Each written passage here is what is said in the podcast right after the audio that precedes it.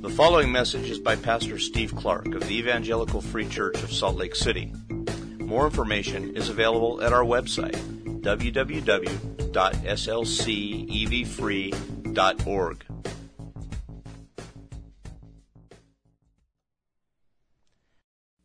Almighty God, we are thankful for the privilege of crying out to you, Abba, Father, to call you Dad. That is a remarkable privilege, one for us, the gift from the cross. We say thank you. And we pray that you would draw near to us, Dad. You would draw near to us the person of your Spirit to lift up before us your Son to your honor. You'll work here this morning through your word and help us to deal with this subject that's at hand, which can be sobering. Help us to deal with it well, not proudly and to not shrink back from it, but to deal with it evenly, soberly. And I pray, Lord, that you would use this to, to call into our lives, to to send into our lives, if we are Christians here, to send into your children a great sense of rejoicing and, and a, desire for a coming day. And for those who are not yet yours here, I pray you would call them to you, men and women, boys and girls, that you would call them to you. Use some of the sobering facts from this passage today to, to, to do a work that lifts up your name and builds a people. And I pray that for the glory of your name and for the good of your church, Christ's church. It's in his name that I pray. Amen.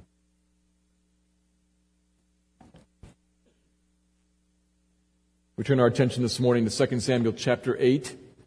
We've spent two weeks, the last two weeks, looking at chapter 7, a very important chapter because it contains God's great promise to David, known as the, the covenant to David, the Davidic covenant, laid out for us in chapter 7. And we saw that before that, what led up to chapter 7 was David being settled and secure in Jerusalem and as king living in a palace. And he looked out and saw that the ark of the Lord, the throne of the real king, throne of the Lord, just lived in a tent.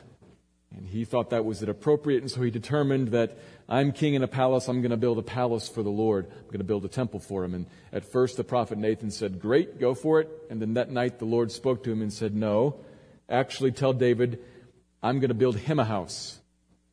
He wants to build me a house. I'm actually going to build him a house. He wants to provide refuge for me. I'm actually the one who provides refuge for him. So communicate that to him. I'm going to build him a house. I'm going to give him shelter. And through him, I'm going to do the same for my people now and forever. The Lord makes that great promise, and David hears it and then responds, as we saw last week in the last half of the chapter. He responds in stunned, humble worship and then in bold petition. He sees the Lord make this promise, and he sees in it God, not just the promise, but he sees the God of the promise. He sees a God who is great highly exalted and sees himself then as by comparison nothing. Who am I compared to you? Who am I? And he worships before him. And then prays, Hallowed be your name, like you said it would be.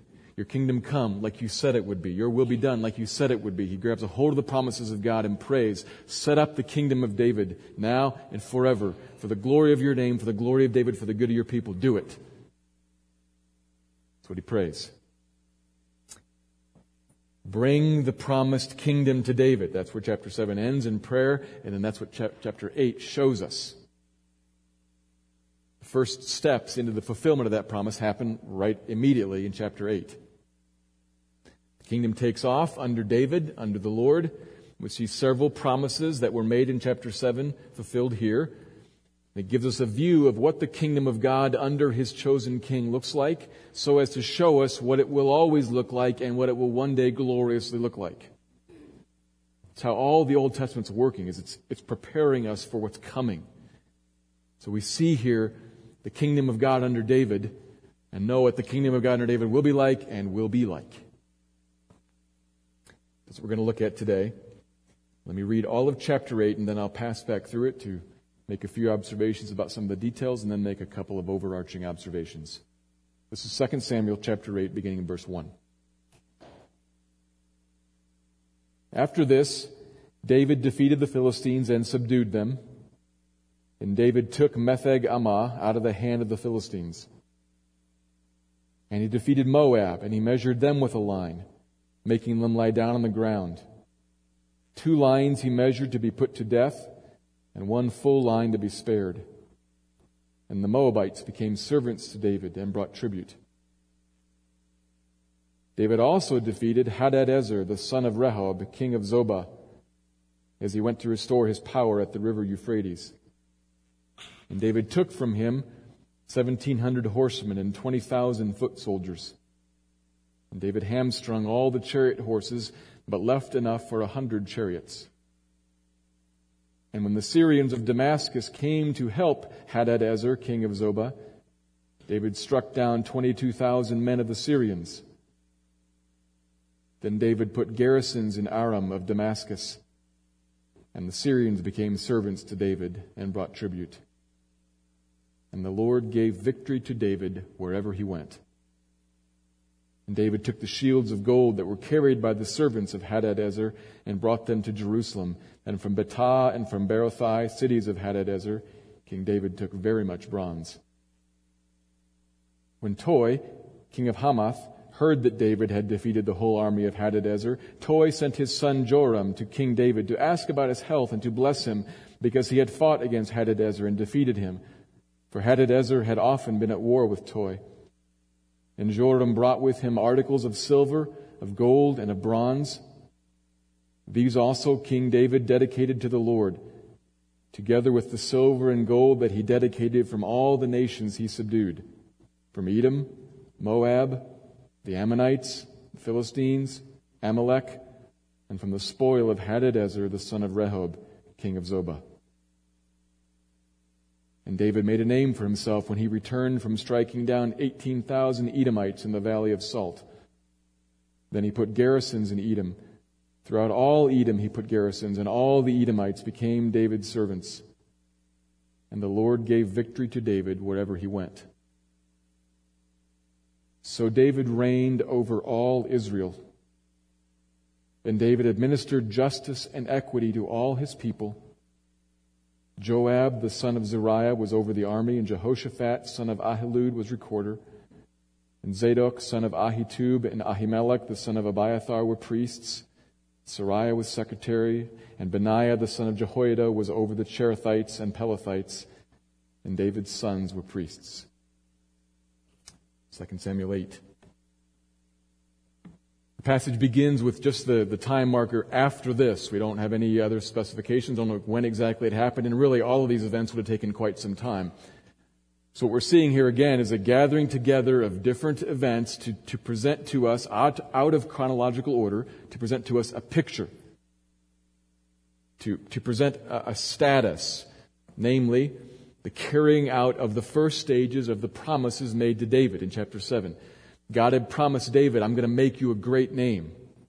Well, that happens right here, chapter 13. It's here. And he promised him that he would give him rest from all of his enemies, and that's here too. And he promised the people of the Lord that he would give them a place. He would plant them in a land of, safety and security. That's here too. Then he promised that he would make a great name for himself. The Lord would make a name for himself. That's here also. It's all here through several military campaigns, starting in verse 1. And they all have something in common, which is going to prove the sobering point of today's chapter.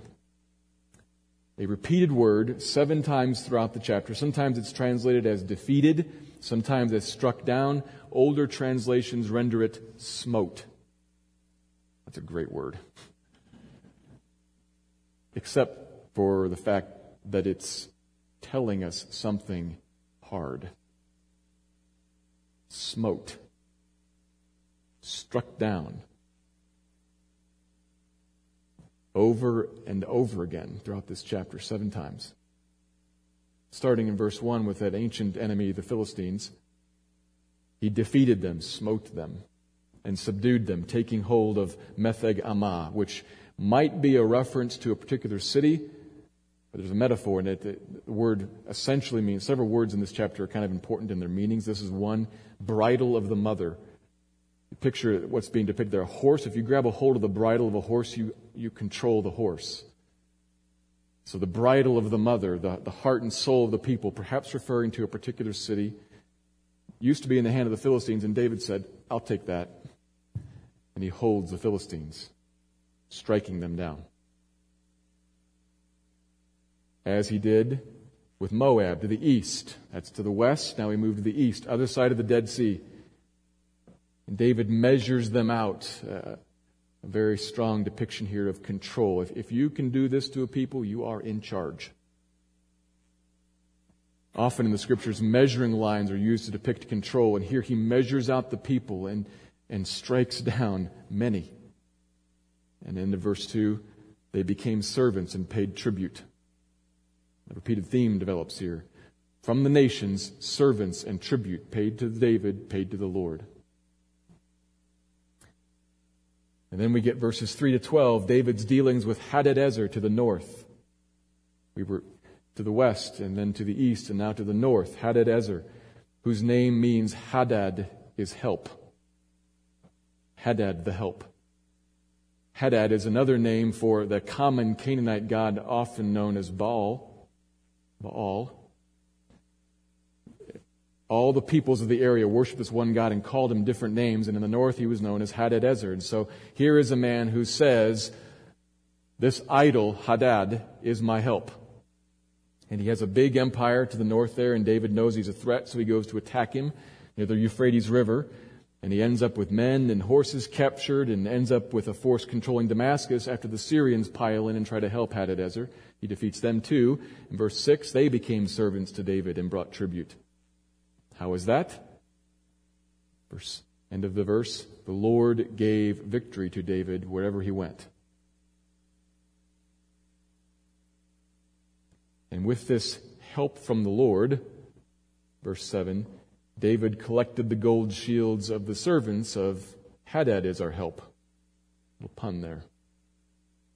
Collected all their gold and from their cities all their bronze. He's collecting the plunder of the nations and bringing it back to himself. And he gained the loyalty of one of Hadadezer's enemies. Verse 9, the king named Toi, whose territory is even further to the north, north of Hadadezer. Toi's relieved because David has, has defeated one of his, his longtime enemies, Hadadezer, and he sends his son, Joram, verse 10, to honor David and bring him treasures, articles of silver and gold and bronze brought by Joram, whose name also is significant. Because if you read the parallel account of this in Chronicles, Chronicles tells a lot of the same stories. In Chronicles, Toi's son is known as Hadoram. Can you guess the root of his name? Hadoram, Hadad. It used to be Hadad be exalted. That's what his name means. And evidently, he changed his name to Yah be exalted. Joram. Perhaps just a politically astute move, seeing who's in charge now, but it's a correct statement nonetheless. He's realized Hadad is no help, but Yahweh is. Yahweh be exalted. I'll name my son now Joram. David took those treasures and together with all the silver and gold he'd gathered from all the other nations he had subdued, and he said, and he dedicated them to the Lord and made a name for himself, it says Of course, it was the Lord doing it because, again, one more time, we get in verse 14, the Lord gave victory to David wherever he went, whether striking down the Edomites or all these other people. And the end result, verse 15 and following, David reigned over all Israel, administering justice and equity to all the people. This is a secure, safe, expanded triumphant, newly wealthy land with good government, Various priests, some Levitical, as the law prescribed, and some non Levitical, just people dedicated to the service of the Lord in the house of the Lord's anointed. And the land has a triumphant rest. That's chapter 8. I'm going to make two observations about it. And the first one will have something difficult for us to consider, I think. But here it is. Despite all opposition, David's promised kingdom comes. Despite all opposition, David's promised kingdom comes. The bulk of this passage is describing the, uh, the initial look at the fulfillment of the promises made in the previous chapter about a name for David and, and freedom from his enemies and rest in, in a place of, of prosperity and, and bounty and peace for the people. It's all for the sake of, of their good, for the sake of the name of David, but ultimately for the sake of the name of the Lord, who's the one who gave him power. It says here twice. The only reason this happens is because the Lord gives David victory. Toi changes his name, the name of his son, not to David be exalted, but to Yahweh be exalted. Everybody's clear. This is because of God. So we see a little picture here of some of the promises being fulfilled. And, that, and we're going to come back to that. That's, that's a, a wonderful, good thing. But we're going to put a little finer point on this. The particular emphasis is how the promises get fulfilled. The repeated word throughout the chapter gives us a picture of a warrior wading through the enemies of God, striking, striking, striking, striking, striking to the west and to the east and to the north and to the south, the Philistines, the Moabites, the one who trusts in the idol Hadad and the ones who would help him, the Ammonites, the Amalekites, the Edomites, struck down. David smote them all. And over their dead bodies in their burned cities, the kingdom came.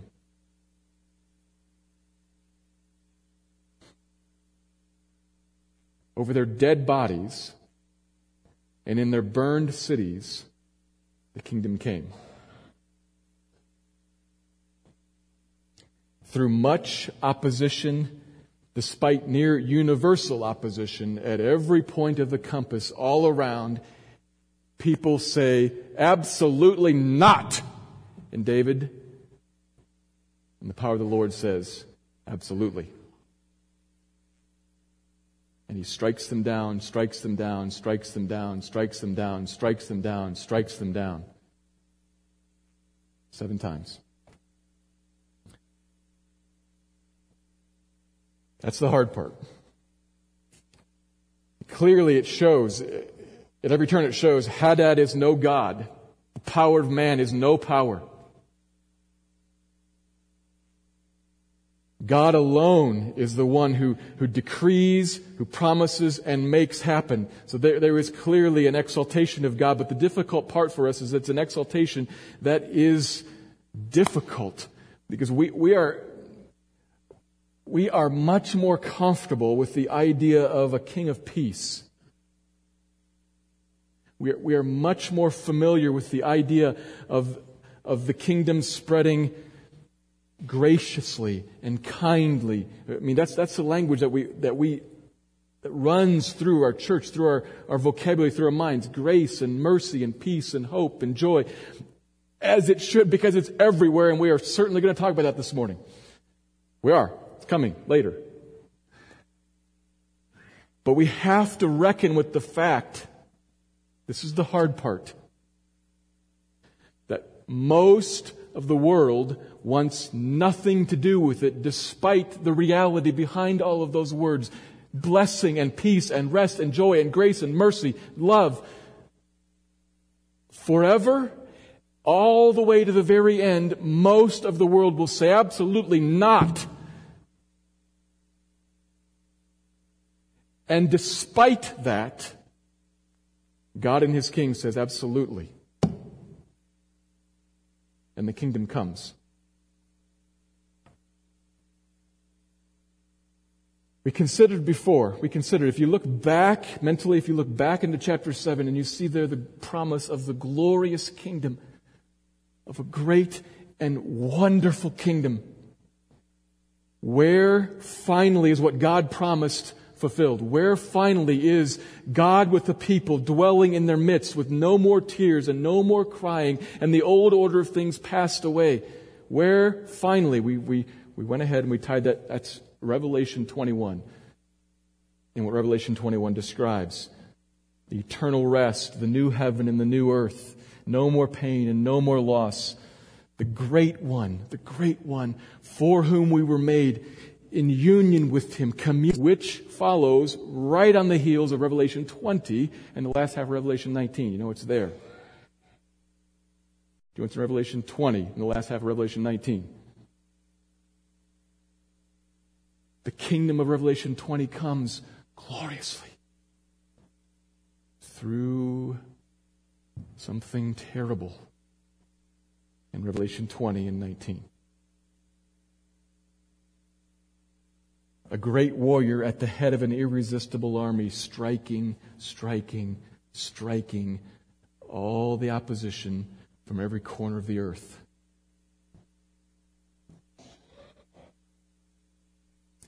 And after he strikes them all down, he delivers up these subjugated enemies to the horror of horrors, the second death, judgment in hell.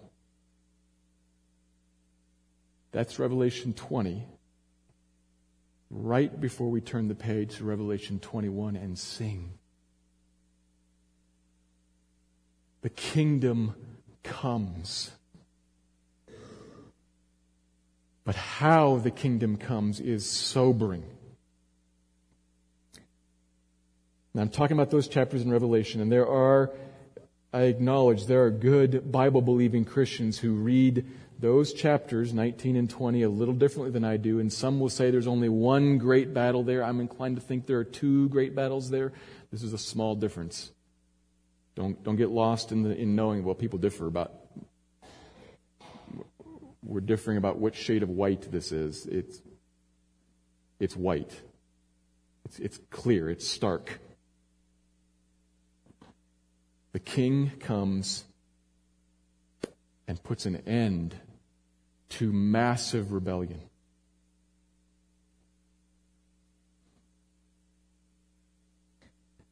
Just like we're shown right here in the beginning. The kingdom comes over top of, in spite of, right through and set up in the midst of determined, fierce, universal opposition that fails. And the difficulty for us, as Christians hear this, the difficulty for Christians we hear this, is we are, we are often pulled in one of two directions. We are often pulled in some sort of a, of a very short-sighted, tragic boastfulness and pride. Yeah, they get what's coming to them. Them, they.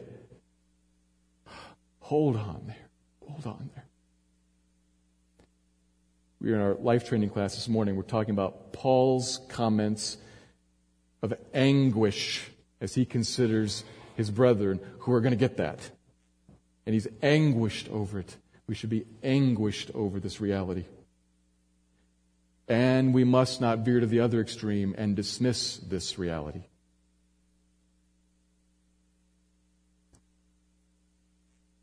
There is a sobering, sobering truth here. People perish. Most people. And there's also right next to that is the sobering reality that they don't change, they perish, which means they oppose the kingdom all the way to the end. And they oppose people in the kingdom all the way to the end. There are several sobering realities that we need to consider here about the world that we live in. It is a world at war. And it will not be negotiated away. The kingdom will not come in the end, ultimately, with a proclamation of peace. The kingdom comes, and I'm going to talk about this in a little bit. The kingdom comes now, always with a proclamation of peace. And those who heed it, the kingdom comes to them. But that will not win over most of the world, and we need to be really clear about this, that in the end, the kingdom will come. There is a cost, there is, there is something on the table in rejecting the offer of peace, and what's on the table is it comes. Every knee will bow one way or the other. Everybody will be measured out.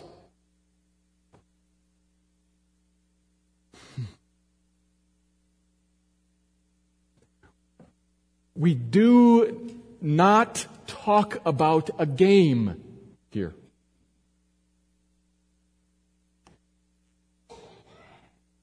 Christians hear that, and those who are not. You are not hearing of a game or an option or a choice or a possibility. You are hearing about an ultimatum. Not from me. I am at most a spokesman. You're hearing about an ultimatum from the king who says, My kingdom will come. My will will be done on earth as it is in heaven, despite all opposition. It comes.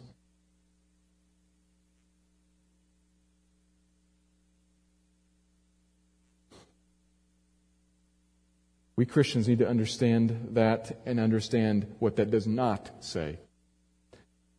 Because the kingdom does not come now, and it does not even come then with the sword in our hands.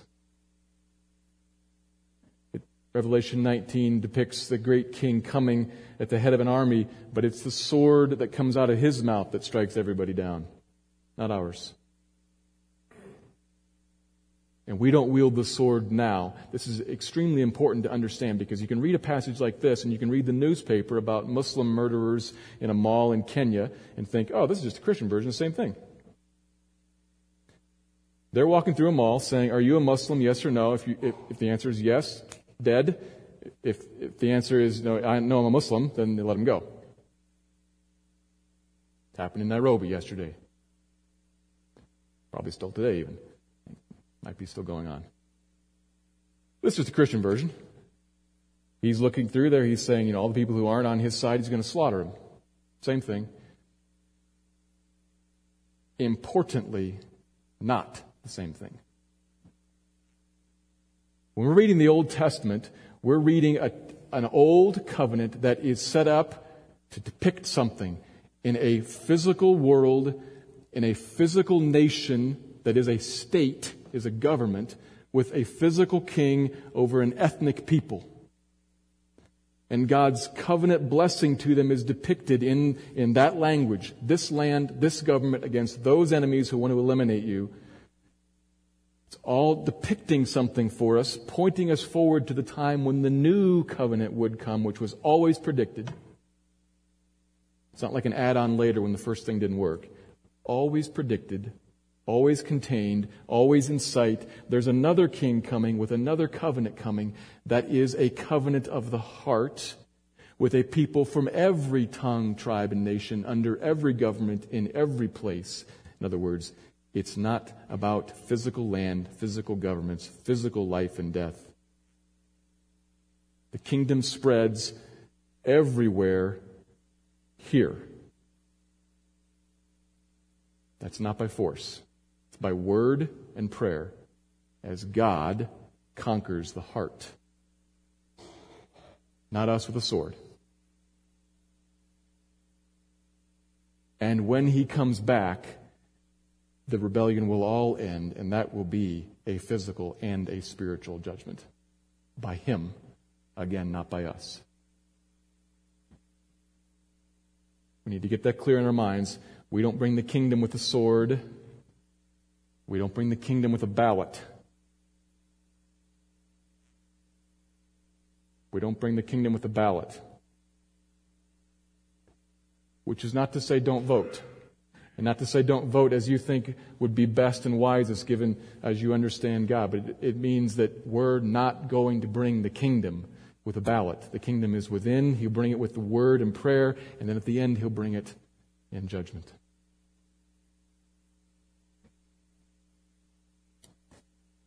And he will bring it in judgment. He will deal with all of the enemies. Despite all opposition, the kingdom will come. And we are shown that here now for the sake of encouragement and warning, which leads us to the second point.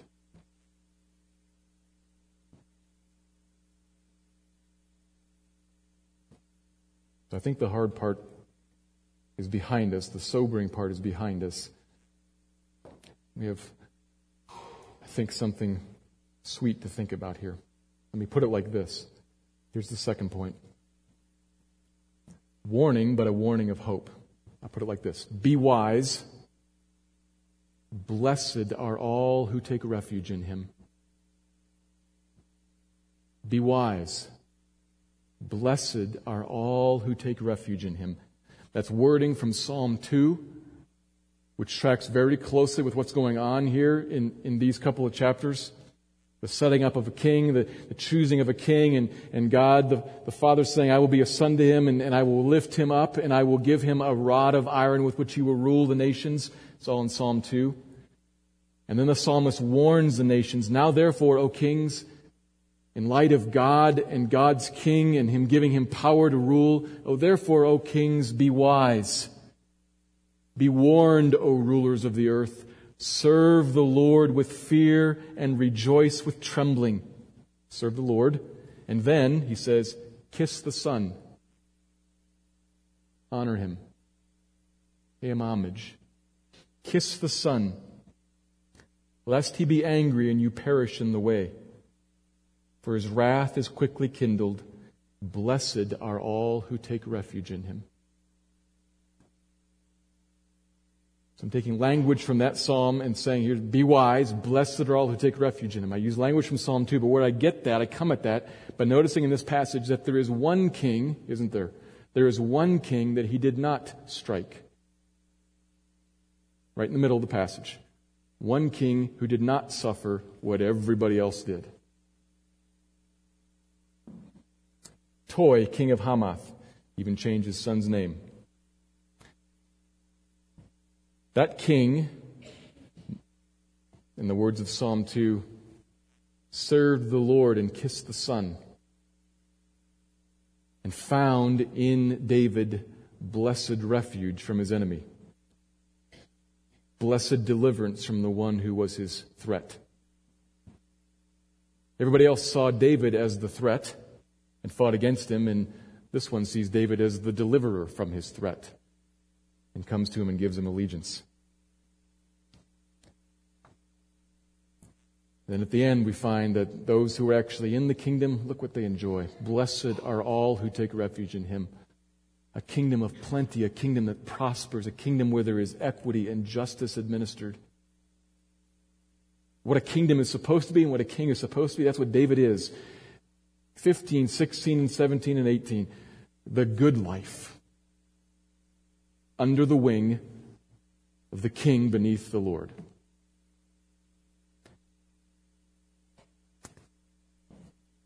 So, Christian, we need to think about that. So often for us here, we, we look around and we see the opposition. Opposition of all different sorts. Some opposition, some, some things that cause us to struggle are plain old ordinary fallen world things that are common to man. We, like everybody else, if you're Christian, just like everybody else, you, you suffer under stresses of life and work and health, confusion and worry and fatigue and etc. Everybody gets sick. Everybody has to pay the bills. Everybody has relational problems. Common to man. But struggle here in a world because the world is fallen, the world's broken. So we face that. And he wants to communicate in this. Well, it's not the main, the main point is, is in the, the striking. But what does the striking bring? And he wants to communicate something to you here. What the striking bring, the striking is not because God's ticked off at people.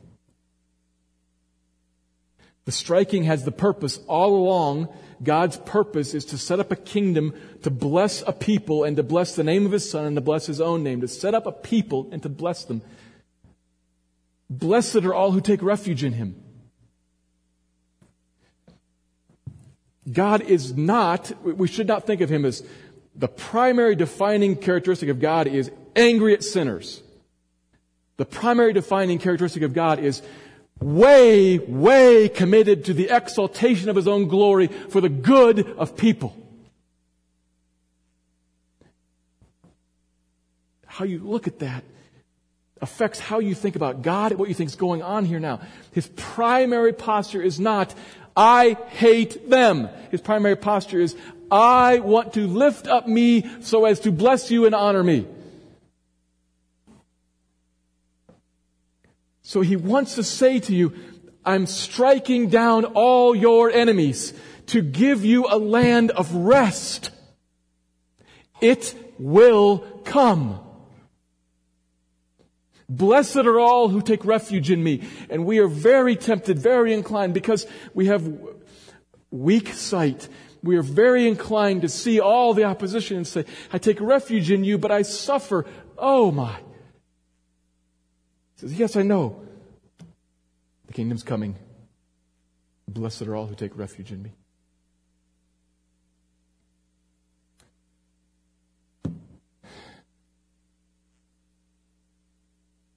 You have a place, an inheritance, a standing in a world. Picture this. Christian, think. Read, just read verse 15 and think. Justice and equity to all his people. That's describing a certain time period in you know, 985 BC to show us what the kingdom is like and what it will be like. You have a standing. You have a standing in a place of justice and equity for all his people, for you. You have a standing there because he wants to give that to you. He didn't find himself sideways and obligated, and so he surrenders it to you begrudgingly. That's the point. To set up a kingdom of righteousness and justice and equity, full of the glory of the Lord, for you to drink up, swim in, gaze upon, and enjoy forever. You have a standing in that kingdom, and it is coming. It is even broken in right now, just a little bit, if you look around, have eyes to see it.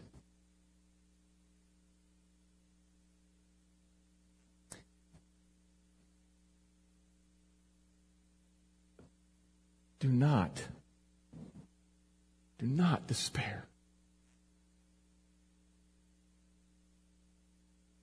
And I know I say that I'm talking to some of you, and some of you are thinking, I'm so far from despair. Everything's going pretty well for me. Well, bless, bless the Lord. Bless the Lord then. And wait a little while. But some of you right now the kingdom is awesome. And it is surely coming. Do not despair of that and do not, oh, do not veer off in unbelief, seeing all the opposition all around, armed and angry, do not veer off away from believing in God's coming kingdom off into substitutes that, that will just hurt you in the end and will not satisfy your heart.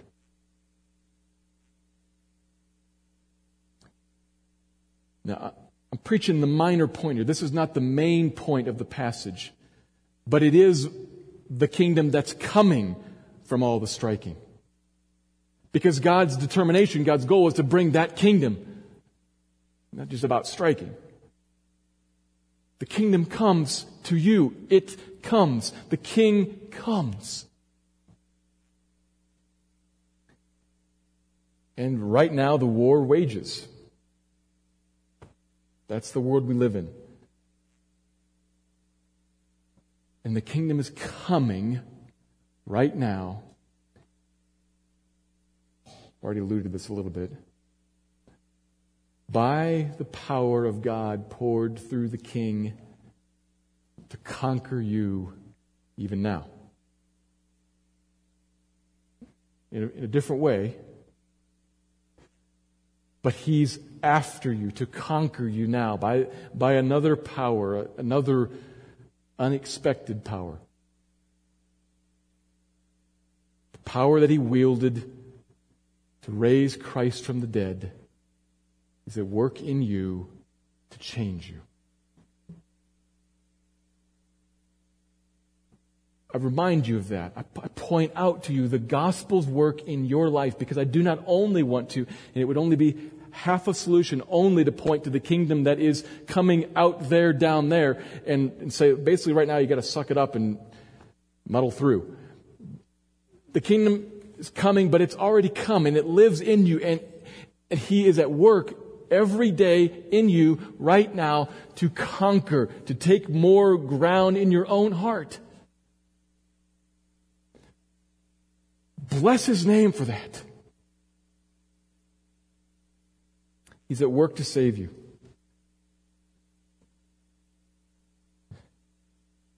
But I have to point out here as I close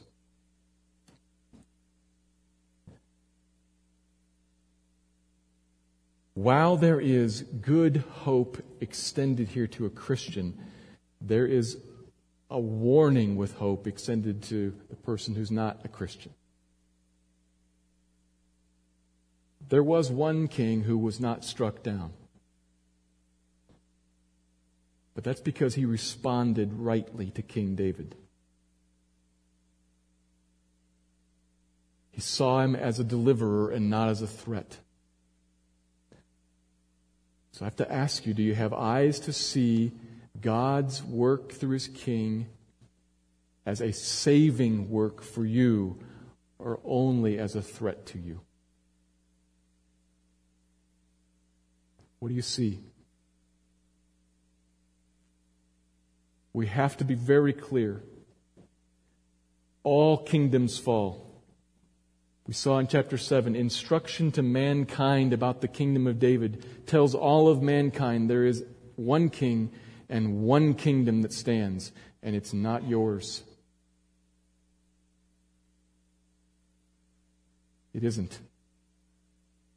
You have eyes to see that. Or are you going to take up arms against him and continue to resist him? That is a losing proposition. God tells you now so that you don't face then. The kingdom comes one way or the other. Do you have eyes to see him as offering to you now peace because he will not offer it forever? We are not talking about options and choices and concepts and theories. Something of eternal importance for you is on the table in front of you right now. I'm talking to you. I don't know who you are, but I'm talking to you. Man, woman, maybe boy, maybe girl. There's something right here in front of you that's saying another kingdom, the kingdom of Jesus, will press in and conquer. And right now you have a chance to yield.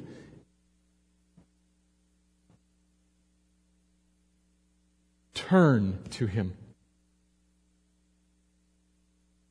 He is a great Savior from your real enemy. The real enemy that lives within you and in folly deceives you into thinking that you are God. It's a liar. That is a lie. Oh, would you see him? There is a kingdom that comes. Soberly, it will crush all opposition. If there is only one way to stand on the right side of this king, and it is by simple faith in Christ's death on the cross. Period. Not some combination of Christ's death plus the good things that you've done. You haven't done any good things. The Bible's clear. One sin is the equivalent of being a lawbreaker. There are no degrees in this sense. Faith in Christ saves you. Trust Him. And Christian, trust Him. The kingdom will come despite all the opposition that you see now. It will come. It will bring a glorious kingdom to do you good. Let me pray.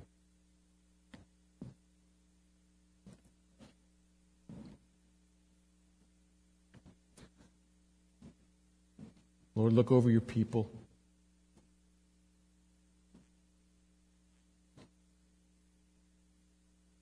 Look over your people and refine our understanding.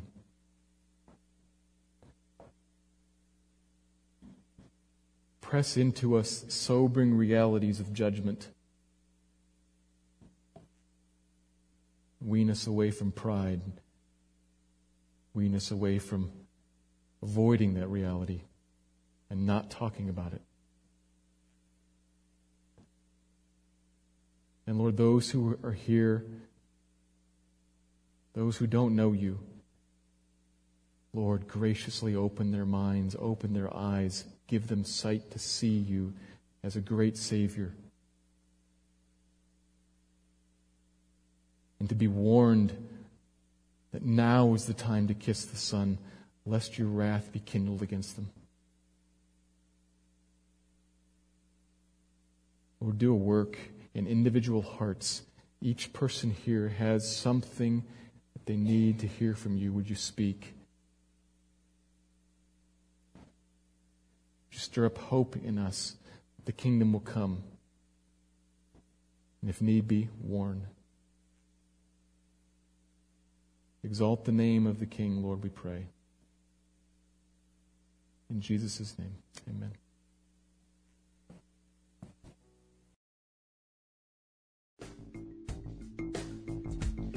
Thank you for listening to this message by Pastor Steve Clark of the Evangelical Free Church of Salt Lake City in Salt Lake City, Utah. Feel free to make copies of this message to give to others, but please do not charge for these copies or alter the content in any way without permission.